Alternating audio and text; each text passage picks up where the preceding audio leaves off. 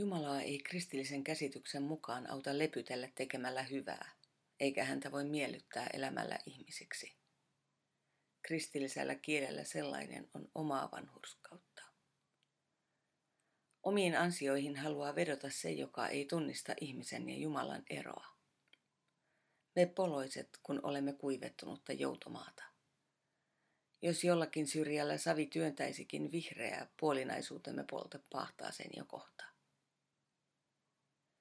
Ihan yhtä huono juttu on keskittyä kelvottomuuteensa niin, että jättää lähimmäisen tarpeet Jumalan tai muiden huoleksi ja käyttää parhaat voimansa oman vaatimattomuutensa tai vakaumuksensa hiomiseen. Naapurin yksinäisyyttä tai syrjityn tuskaa ei paranna hartainkaan rukous. Hyvää pitää tehdä ja ihmisiksi elää yhteisen paremman elämämme takia. Tarvitsemme toisiamme. Toisissa katselen, kuuntelen ja rakastan elämää ja Jumalaa. Toisten kanssa katson itseäni peiliin ja näen, millainen olen.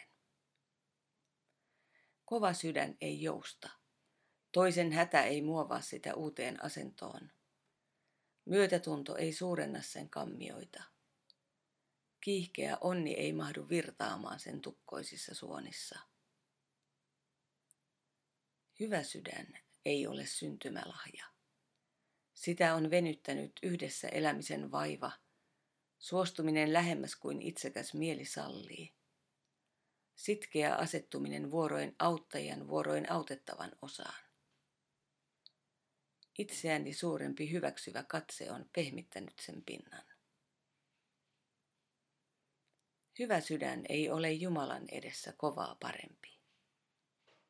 Ihmisten kesken se on.